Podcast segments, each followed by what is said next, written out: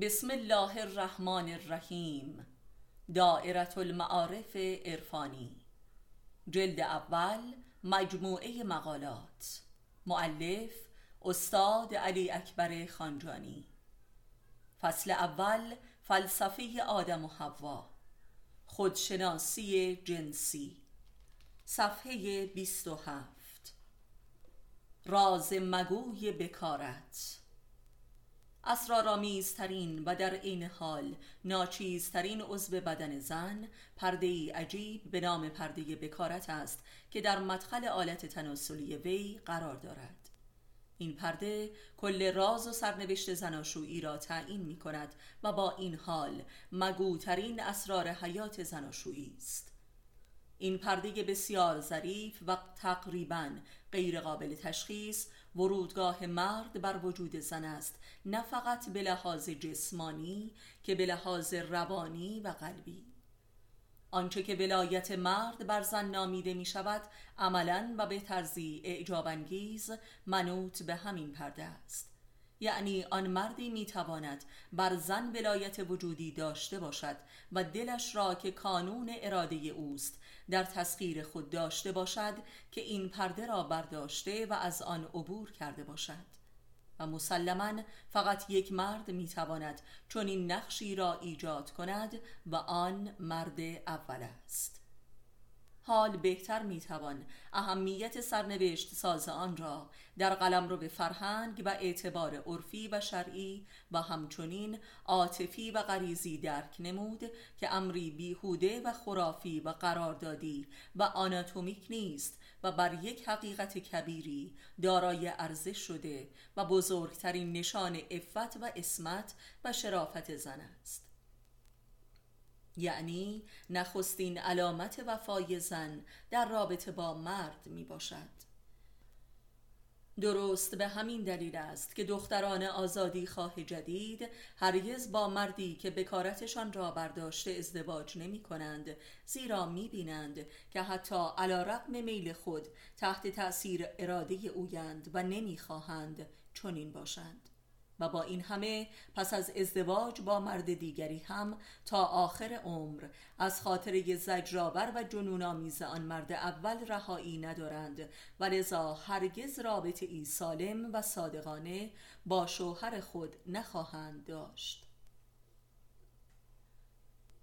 راز یاقیگری لاعلاج اکثریت زنان جدید در قبال شوهرشان فقدان همین پرده است. و اگر به لحاظ عرفی و شرعی در سراسر جهان دختری که در شب زفاف فاقد این پرده باشد شوهرش حق طلاقش را دارد و هیچ حقوقی هم به آن دختر تعلق نمی‌گیرد بر حقی عظیم است. زیرا چون این دختری هرگز همسر موافق نخواهد بود الا به واسطه صدق و اعترافی عظیم و توبه ای نسوخ و جهادی در سراسر زندگی بر علیه نفس خود باخته خیش در قبال شوهرش. زیرا یک زن بکارت باخته در واقع زنی خود باخته و هویت باخته است و هرگز نمی‌تواند به راستی هم سرنوشت مردش شود.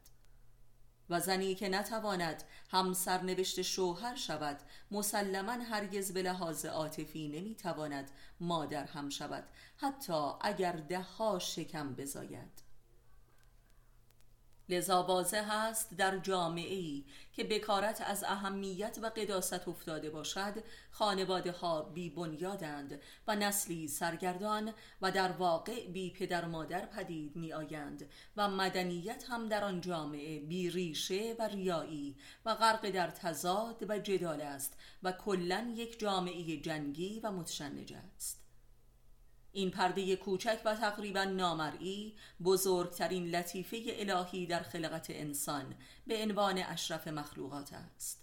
زن فقط مردی را می‌تواند دوست بدارد و با وی موافق گردد که بکارتش را برداشته باشد و این امری الهی و رازی فوق منطقی است و از اسرار الهی در وجود انسان است. آنچه که دل نامیده می شود که قلم رو به مهر و رحمت است در زن نه در سینه که در رحم اوست و کارخانه رحم اوست و بکارت در به ورود به قلمرو رحمت زن است و می‌دانیم که اراده و هویت زن تماما از رحمت اوست و آن مردی که برای اولین بار این پرده را گشوده بر این کارگاه وارد می شود و هویت و رحمت و محبت او را جذب می کند و اراده خود را در او می کارد. پس بدیهی است که آن دختری که بکارتش را به مردی می‌دهد و با مرد دیگری ازدواج می کند چه خیانت کبیری در حق خود نموده است و چه تباهی و فساد و مکر عظیمی را برپا نموده است و چه عاقبتی را برای خود فراهم ساخته است الا به توبه و اعتراف و جهاد کبیری تا به پایان عمرش. که البته خداوند توبه پذیر و بسیار مهربان است. تاریخ مدرن آخر و زمان را بایستی تاریخ ما بعد بکارت نامید که زمان خانواده را به آخر میرساند. جامعه بی بکارت جامعه خائن و بی رحمت و مکار و ریاکار و قسی القلب و بی اراده است. زیرا مربی اول بچه ها مادر است و مادر این چونینی فرزندان بهتر از خود به بار نمی آورد فرزندانی فراری از خانه و متنفر از خانواده و عهد و وفا. فرزندانی که در قحطی محبت می سوزند جامعه ای که شبانه روز نعره با عشق با عشق سر می دهد و هیچ نمی یابد و این تراژدی مدرن نیز از محصولات شیطانی مکتب برابری است زیرا زن هم می‌خواهد چون مرد بدون بکارت باشد.